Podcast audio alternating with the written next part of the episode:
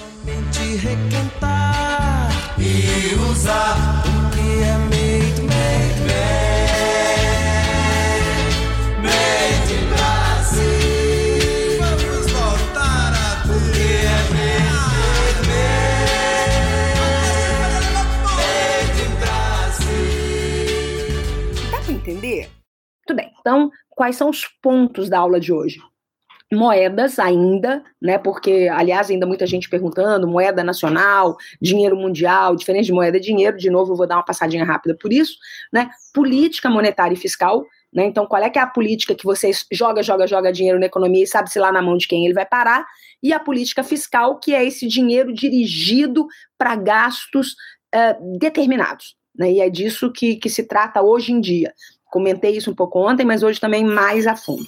Uh, vamos entrar em mais detalhes sobre o que, que pensa a ortodoxia sobre essas questões do gasto público e da dívida pública. Então, eu chamei lá de ortodoxia e heterodoxia. Né? A, a ortodoxia, principalmente, a ideia de que as finanças têm que ser equilibradas né? Que o gasto público excessivo é um pecado, né? Que os, gas, os, os, que recomendam a gastança são irresponsáveis, são inclusive desqualificados como economistas. Então a gente vai tratar um pouco disso. E a heterodoxia, que tem uma ideia de finanças que eu acho, inclusive, um adjetivo muito interessante. As finanças têm que ser funcionais. Né? E não equilibrados, responsável, vocês percebem que, inclusive, o pessoal da ortodoxia apela para uma atitude correta, moral. Não se trata disso, ok? E a, a, heterodoxia vem com esse conceito, que é desde lá do Abalerner e tal, de finanças funcionais. E é funcional a quê? Ao desempenho da economia. As finanças públicas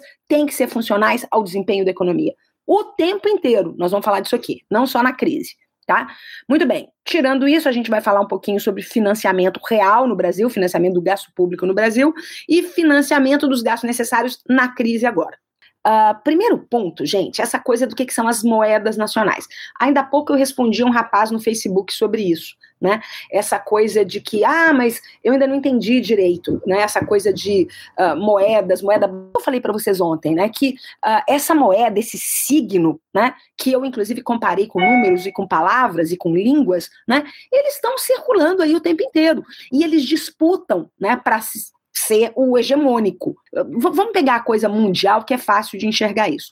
Pensem que no mundo a gente tem os países, né, cada um com a sua moeda, que se tudo estiver bem, funciona no território nacional, mas no território internacional, as moedas de cada um estão todas disputando né, entre si.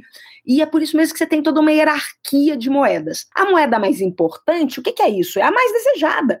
É só isso. E a moeda mais desejada, ela acaba fazendo a função de dinheiro mundial.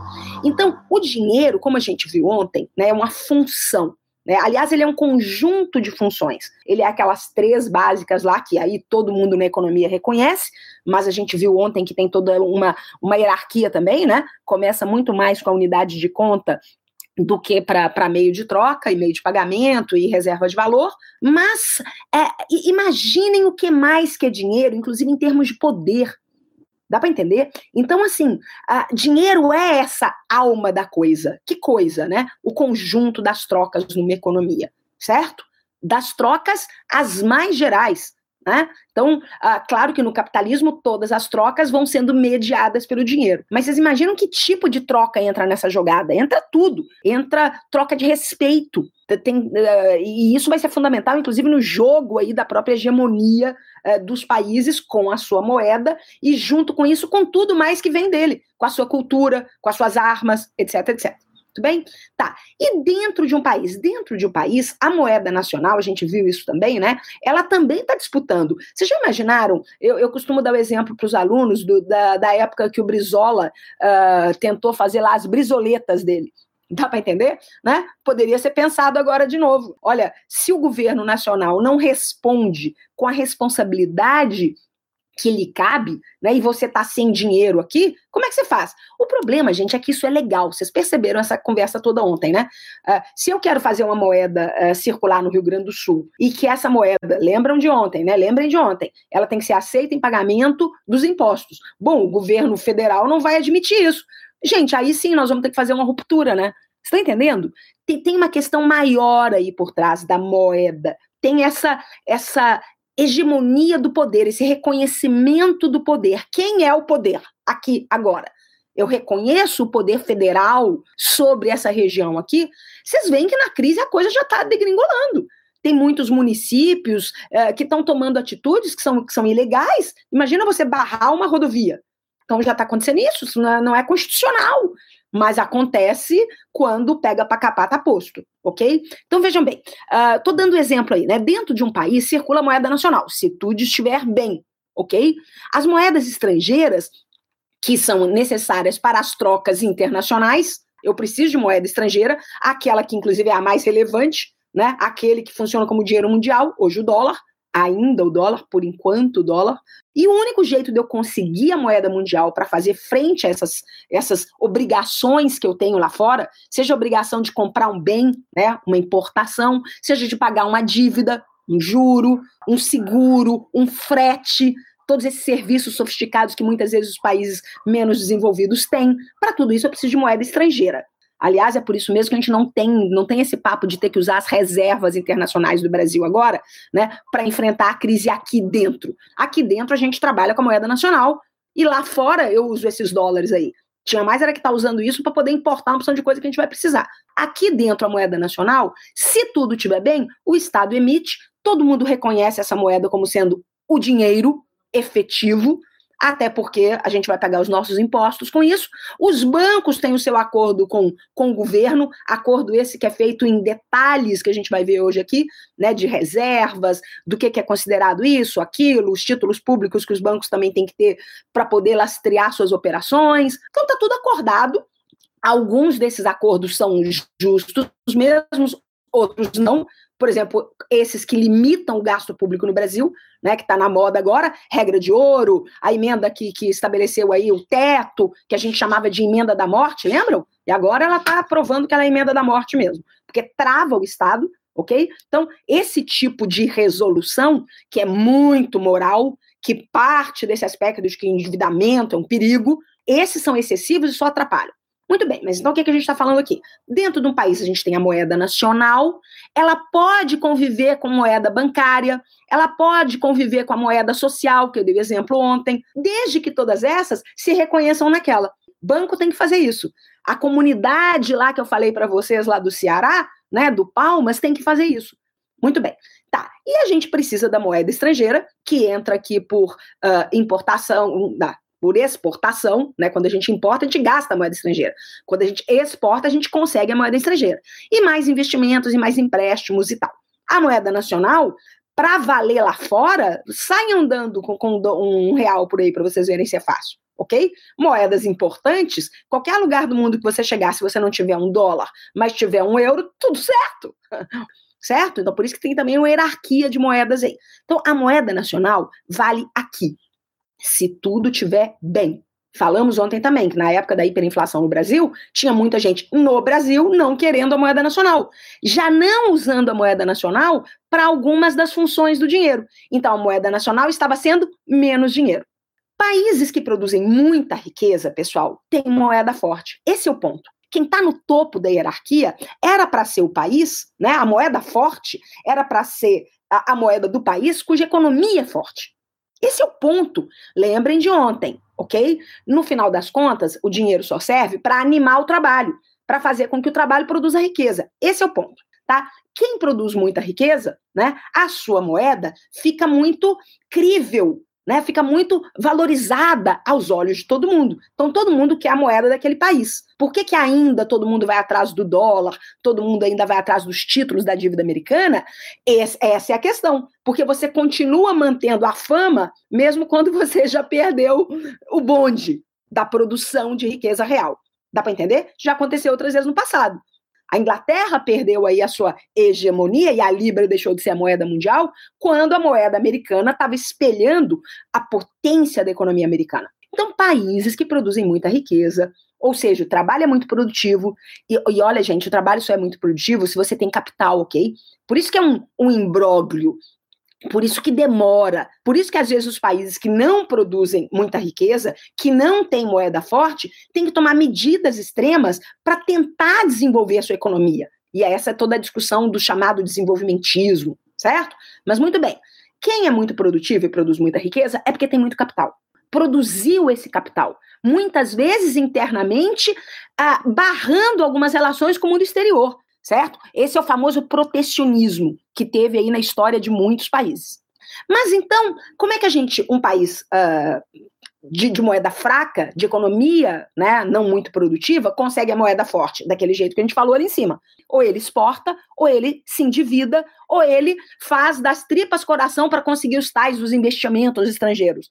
Vocês lembram? Os petistas também eram fissurados com a coisa do, do investimento estrangeiro que vinha para cá, né? O Guedes jurava de pé junto que uma vez assumindo o Bolsonaro, o investimento estrangeiro não ia parar de vir para cá. Parou, né, gente? Não para de sair.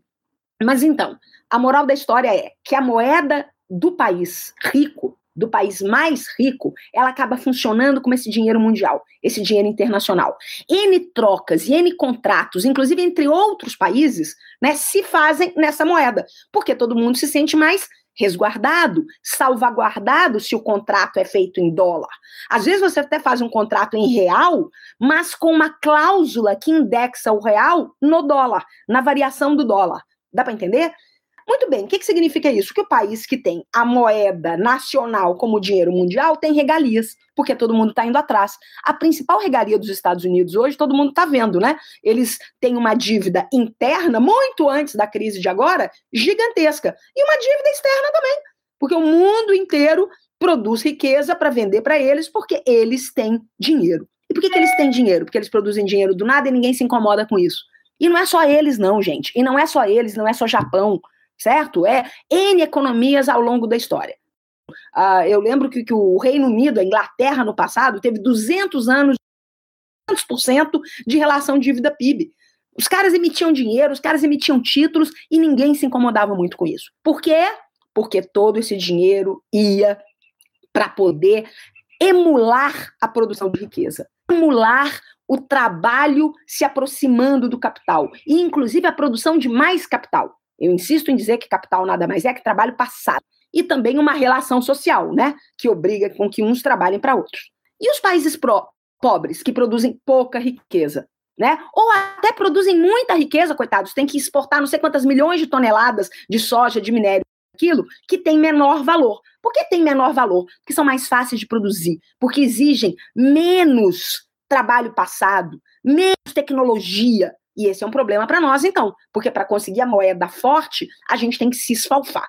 Ah, é por isso mesmo, já até tinha comentado antes, que ah, esses países muitas vezes desvalorizam as suas moedas propositadamente, porque é um jeito de você vender alguma coisa, exportar mais, que é o que se quer para poder conseguir a moeda forte, mesmo você não sendo super produtivo. Se você é super produtivo, percebam isso, o valor unitário dos produtos que você exporta pode até ser mais baixo, entendeu?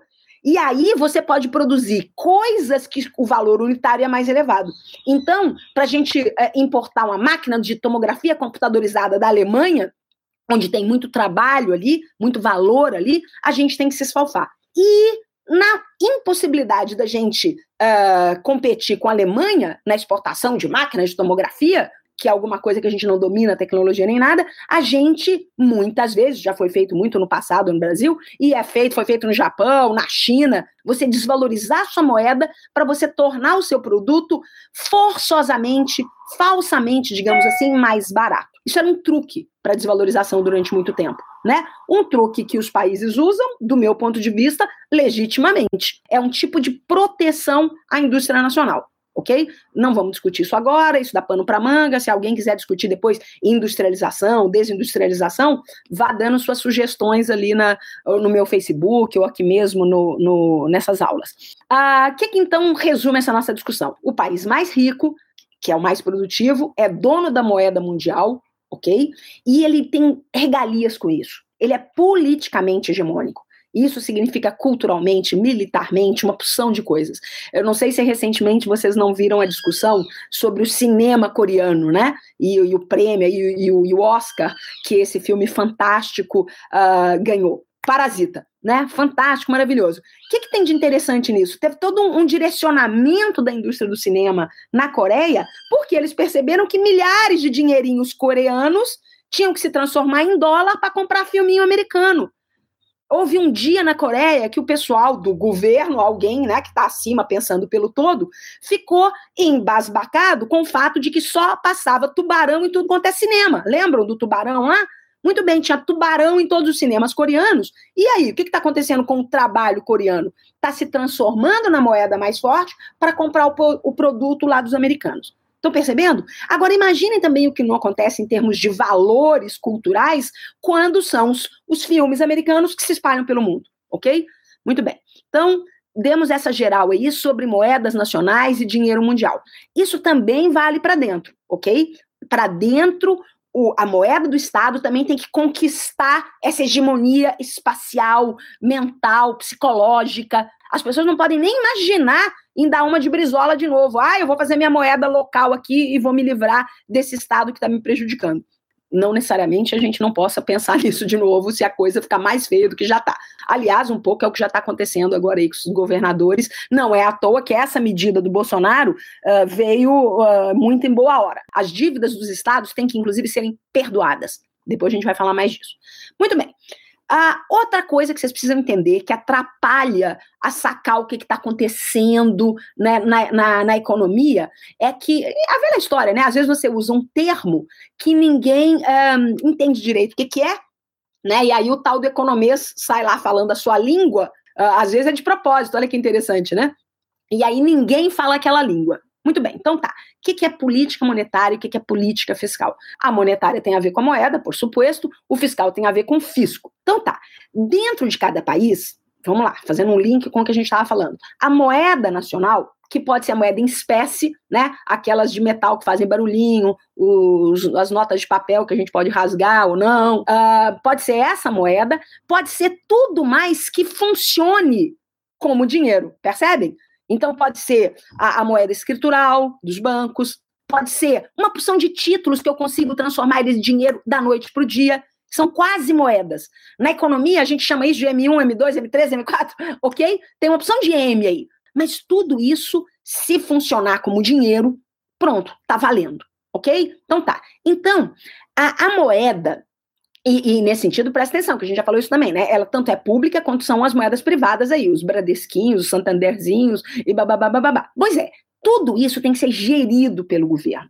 O Banco Central, o Conselho Monetário, eles estão fazendo essas regras, essas regulações. Quanto é que os bancos têm que deixar aqui? Quanto é que os bancos podem liberar de tal, né? Até, até a taxa de juros, que por sinal você bota lá na Constituição uma regra uh, Maktub, uma regra quase. Uh, maktub é uma palavra árabe para dizer tibum, tá dado, é isso. Então, você coloca lá, a taxa de juros máxima é 12%. E na pega para capar, não é nada daquilo. Você dá um jeito de fazer uma legislação secundária lá. Por quê?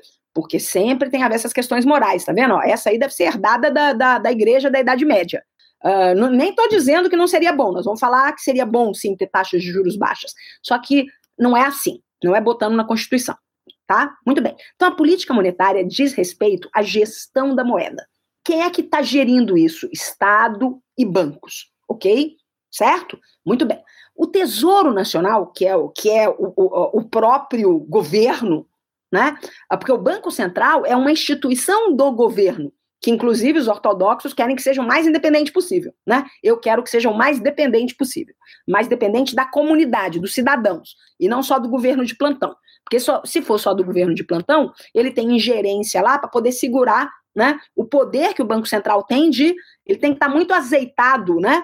o presidente do Banco Central com, com o resto, fazenda, presidência e tal, para ele cumprir a função que ele tem que cumprir. Né? Muito bem. Para mim, ele tinha que ter azeitado com as demandas da população. Mas então, temos o Tesouro Nacional, que tem o seu fundo básico, né? No Brasil, isso vai chamar conta única né, do Tesouro, Uh, essa conta, gente, é um dispositivo contábil. Eu botei até para vocês aqui uma, uma, um detalhe aqui, né? É, ela é mantida no Banco Central, acolhe todas as disponibilidades financeiras da União. É, é um, um, Como é que se diz aí? O pessoal da, da, da, dos contábeis tem isso, né? É lá um débito em crédito, um Tzinho, onde eu vou registrando todas as operações onde tudo que entra vai entrar do lado do crédito, onde tudo que a União está devendo, inclusive para o Banco Central, inclusive para esse, inclusive para aquele, ah, vai aparecer lá também. Muito bem. O Banco Central é o grande operador disso, é o gerenciador disso. Né? O Banco Central ele é banco do governo, mas ele também é banco dos bancos. Então, no que ele é banco do governo, ele gere a conta do governo. No que ele é banco dos bancos, ele gere os depósitos que os bancos são obrigados, inclusive, a ter lá, as reservas, né? Ele influencia nas taxas entre os bancos com a sua taxa, com a taxa dos seus títulos, a Selic, e ele principalmente compra e vende os tesouros, a, a, os títulos, aliás, do Tesouro Nacional para regular a liquidez da economia. Ou seja, quanto da disposição de gasto da economia vai estar em dinheiro vivo hoje, aqui agora, não precisa ser de papel, pode ser os zerinhos, pode ser só os, né, os sinaizinhos eletrônicos, mas isso é liquidez imediata, diária, e eu vou ter que regular essa grana e a grana de amanhã, depois de amanhã, depois da manhã. Né, o overnight, que é só virando o dia, e todas essas projeções futuras. Olha que interessante, essas projeções do, do valor do dinheiro futuro, né, tem que ser inclusive positivas, porque quanto mais expectativa eu tenho é, de uma taxa positiva, menos é, irracional, temeroso eu fico. Por outro lado, taxas uh, elevadas, como é o histórico brasileiro, são graves. Por quê? Porque aí deixa o dinheiro preso só nesse circuito de compra e venda de papéis. E ele não se arrisca no futuro de verdade. Futuro de verdade é o futuro que você produz a riqueza. Ok? Certo? Ele, e por que, que ele se arriscaria no futuro de verdade? Como diria o Keynes, só se a taxa de retorno dos investimentos, da produção de cada bem, superasse essa taxa paga pelo dinheiro futuro. Dá para entender? Né? Por isso mesmo que não adianta só eu reduzir a taxa de juros, né? que nem muitos países fazem hoje. Eu tenho é que ter uma expectativa de ganhar na produção de um determinado bem mais que aquilo. Então, o que, que eu estou resumindo aqui no final? Quando o governo realiza gastos financiados como for, por emissão direta de zerinhos na conta de todo mundo, para fazer o que for, ele está fazendo política fiscal. Então, a política monetária e a política fiscal até tem um, um elo ali, ok? Mas a política fiscal diz respeito ao no que é que o governo está gastando. É despesa corrente, é pagamento de salário, do papel higiênico do, do hospital, né, da, da, da, né? Ou, ou ele está, sei lá, gasto bélico, militar. Então, tudo isso diz respeito à política fiscal certo? É investimento aí numa grande uh, rodovia, né? No, no, no, deslocamento de um rio para lá e para cá, né? Tudo isso é fiscal, certo? Muito bem. A tese de que o orçamento público, ou as finanças públicas, que é mais que, que o orçamento que seria composto só de pagamento de tributo. Já já a gente vai ver isso. Mas a tese de que as finanças públicas têm que ser equilibradas é uma tese muito cara aos economistas ortodoxos. Ok? Que tem uma visão de dinheiro, de sociedade, de, de tempo. Né? Em geral, os, os economistas mais ortodoxos, eles pensam de forma estática eles não pensam dinamicamente, como é que tudo está influenciando em tudo. Então tá, então essa ideia de finanças equilibradas é muito cara a ele, ok? A esse grupo de, de, de pensadores, né? E do ponto de vista heterodoxo, a gente pensa nas nas uh, finanças funcionais. Então, vou dar uma geral para vocês. O que, que são as tais das finanças equilibradas da ortodoxia? Né? Do meu ponto de vista, o ponto número um é que não tem jeito. É como se os caras pensassem que dinheiro é um montão. Entende? Né, né, sei lá, uh, os mais malucos, tipo um defensor aí do padrão ouro, eles devem pensar que realmente tem lá um forte inox cheio de né, moedinhas de ouro ali, o tio Patinhas mergulha lá de vez em quando. Só pode. Então, eles, claro que eles não são tão pamonhas hoje em dia de achar que é só ouro, só ouro, né? Mas eles pensam, de vez em quando tem um pamonha de verdade. Mas, enfim, eles pensam que tem um montão de dinheiro, nas suas várias formas ou seja, moedas as mais variadas, inclusive quase moedas aí de papéis, né? Muito bem, mas ah, é, é, essas moedas que fazem um montão né, de dinheiro disponível, eles chamam isso também de recursos emprestáveis. E isso aí vai ser disputado né? Eles acham que essa disputa aí é alguma coisa meio ali, né? Governo e empresas ficam disputando esse montão. Aí é claro, né, gente, que se o governo pega mais, sobra menos recursos emprestáveis para as empresas pegarem para poder financiar aí seus investimentos. Tá dando para entender? Para mim esse é o principal problema. Portanto, se o governo gasta mais, tá tirando a chance das empresas gastarem. É por isso que eles têm medo do Estado grande. Meu Deus, gente, é uma loucura, porque na verdade é o contrário o gasto do governo é dinheiro na mão das empresas. Nós vamos ver isso depois, os heterodoxos. Então, bora lá. Vamos ver como é que os ortodoxos pensam. Nessa linha aí. Nessa linha, primeira coisa é que eles pensam que o tributo é que financia os gastos do governo. Tá vendo, ó? Aí você paga tributo, o tributo é um dinheiro que entra lá, nem que seja zerinho, né? Só que aí faz esse monte, e aí com esse monte eu resolvo gastar em X, Y, Z. Tá dando para entender? Se o governo quiser gastar mais, ele vai ter que dar um jeito de emitir e vender títulos, o que eles acham um horror. A emissão para ele está amarrada, quase que grudada com a possibilidade de inflação. Então, um governo que gasta é um governo responsável, ele tem que gastar dentro do limite do seu orçamento. Se ele emite, é inflação direto. Se ele vende título, aí tem que ver. Tem que ver se o Banco Central vai acomodar isso ou não. Então, ah, vou explicar uma coisa aqui, mas eu já falei ontem, vamos insistir, tá? A moeda, ela não paga juro. Você segura ela com você e você não ganha nada por isso. E segundo Keynes, você devia pagar um imposto por segurar ela com você e não receber um juro por você segurar ela com você, né? Muito bem, então não tem isso. Ah, os, as outras coisas que podem funcionar como dinheiro, um, um título, por exemplo, pagam juro. Então você está recebendo um juro por segurar com você um título de dívida pública que você só vai transformar em dinheiro amanhã, depois da manhã, daqui a 10 anos, né? Conforme o, o período, prazo de resgate desse título. Ok? Muito bem. Então tá.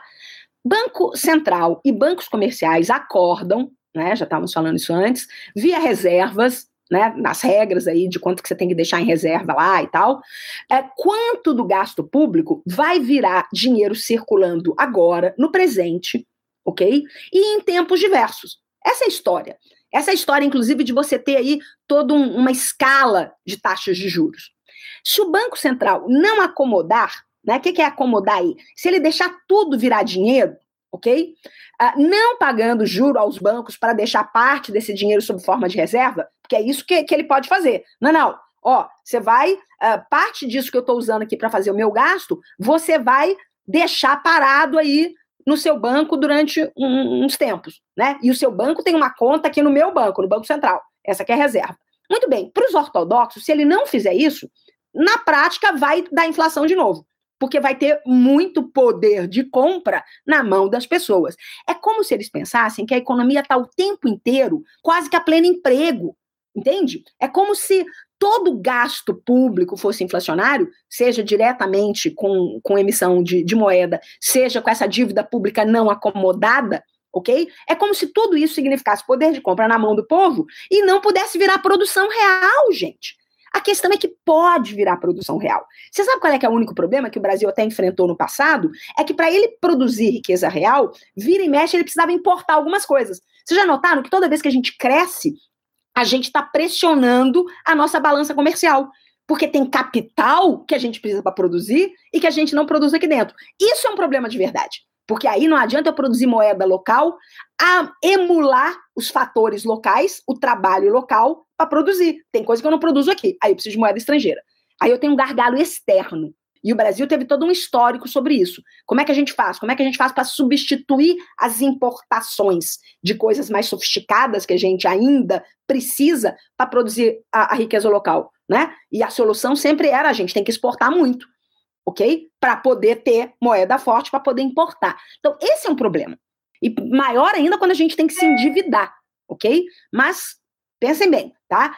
Quando a questão é só interna, você tem que ver a capacidade da economia produzir. Se a economia tem recursos que não estão sendo utilizados, trabalho e capital, máquinas e equipamentos. Se vocês olharem isso para o Brasil recente, vocês vão ver um índice de, de ociosidade né, a tal da capacidade ociosa, elevadíssima no Brasil.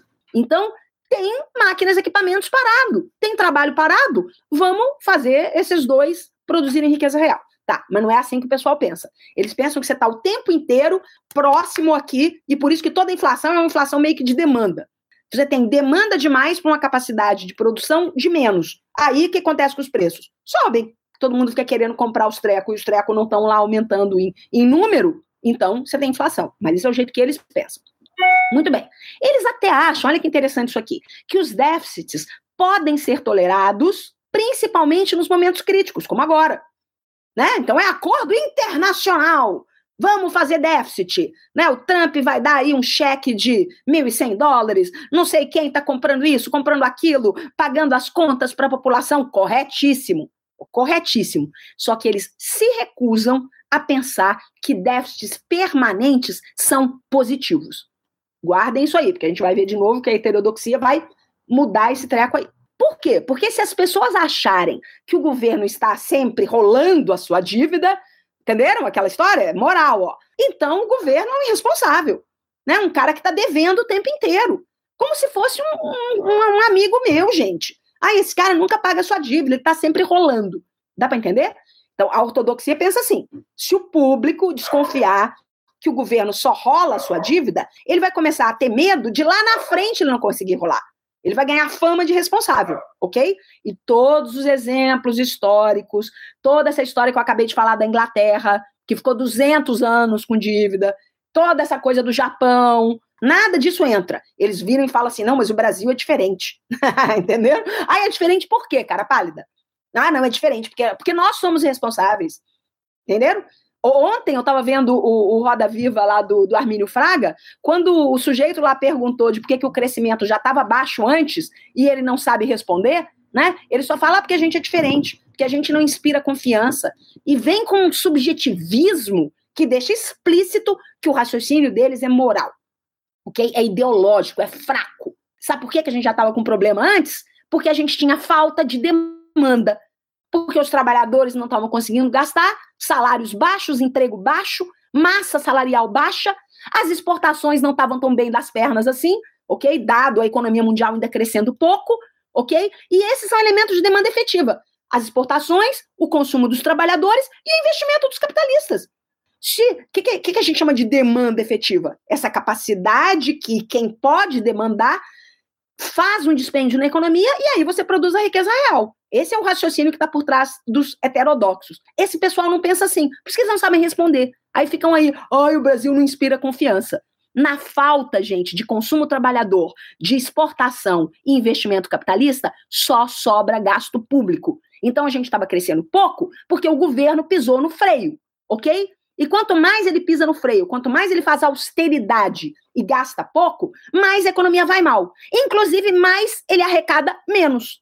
Enfim, eu não consigo falar só da ortodoxia sem meter heterodoxia o tempo inteiro. Então vamos voltar aqui para a ortodoxia. Muito bem, o, o, último ponto deles aí, né? Dado isso que eles acreditam, que o governo lá pelas tantas se torna é, descrível para sempre, né? E aí ninguém mais vai comprar os seus títulos, depois a gente vai ver que não é assim. O ah, que, que se conclui disso? O mercado definiria a quantidade de dívida que ele quer, que ele tolera. E o mercado definiria os juros da dívida pública. Dá para entender? Não é nada disso. Quem define os juros é o Estado. Glaucia, calma. Tudo bem. Mas esse pessoal acredita que não, é o mercado. Então eu tenho que fazer tudo para agradar o mercado, porque é o mercado que define se ele quer comprar a minha dívida e a que preço. Ok?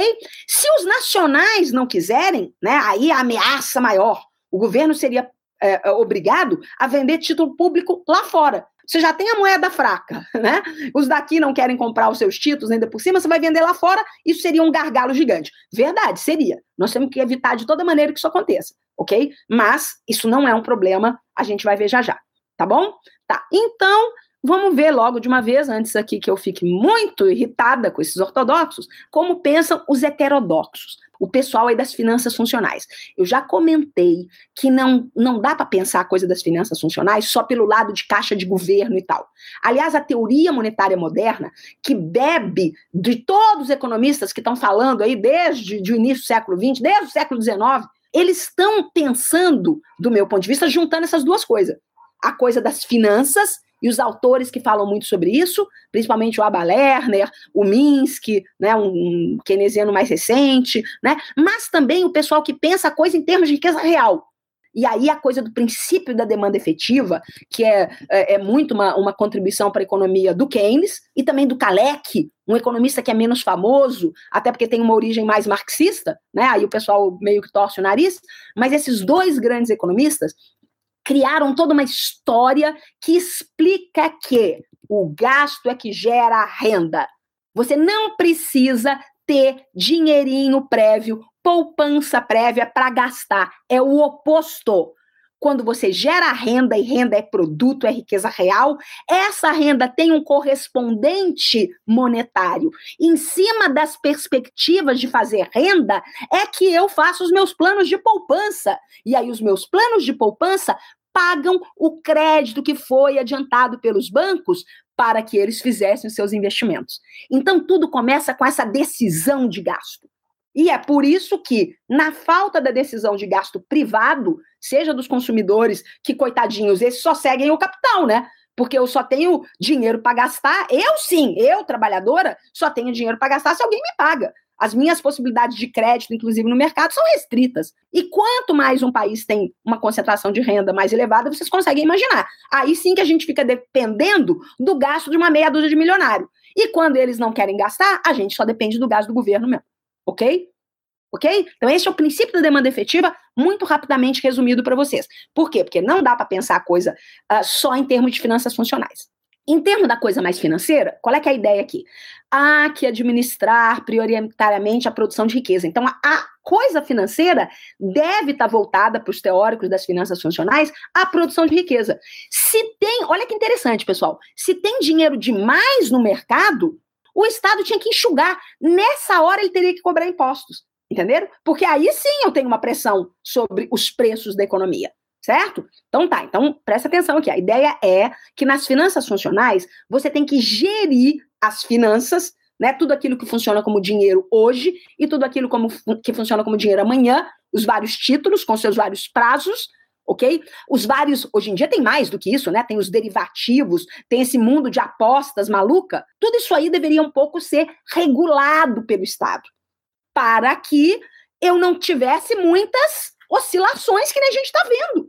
O pessoal pré-2008 dizia que estava tudo bem no mercado financeiro. Dizia que todos esses derivativos, esses seguros, hedges, não sei o que, tá cheio de palavra inglesa aí, vocês não se assustem com isso, né? Mas tudo isso para eles, diminuir as incertezas, porque um papel servia de seguro para outro papel. Bom, na hora que um papel caiu, bló, né? Então não é isso. Você tem que estar tá gerindo essas coisas que funcionam como dinheiro no tempo, junto com a capacidade de produção de riqueza real na economia, ok? Então essa gestão de liquidez tem que ser funcional à produção de riqueza real o tempo todo. Isso é que a gente vai ver aqui agora, tá?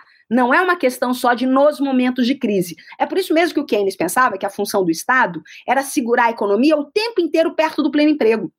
Entende? Ele era bem aí um, um fã já desse tipo de, de, de teorização que vem, inclusive, depois dele.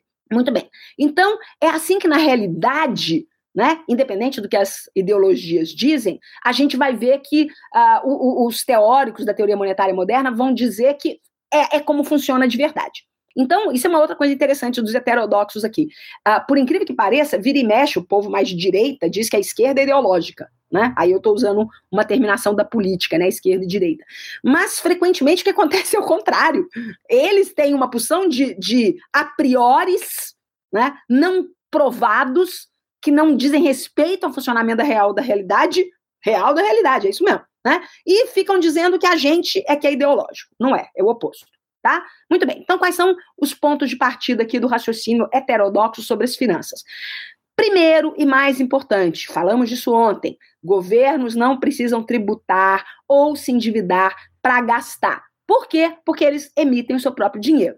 Ok? O tributo é muito mais para tirar o excesso de dinheiro privado de circulação, quando os bancos começam a emitir a la louca e a economia não tem mais capacidade de produzir, e aí começa a gerar bolhas, então, quando o, o, governo quer tirar, aí ele tributa. Obviamente, se ele tributa mais rico ou mais pobre, o efeito na economia vai ser X ou Y. E a dívida que o governo faz, né, ela adia a entrada desse dinheiro, oferecendo para os seus detentores uma alternativa, que frequentemente os detentores do dinheiro topam. Por quê? Porque segurar dinheiro sozinho não rende juro, mas trocar dinheiro por um título que paga juro, ah, faz, ne faz negócio, faz sentido.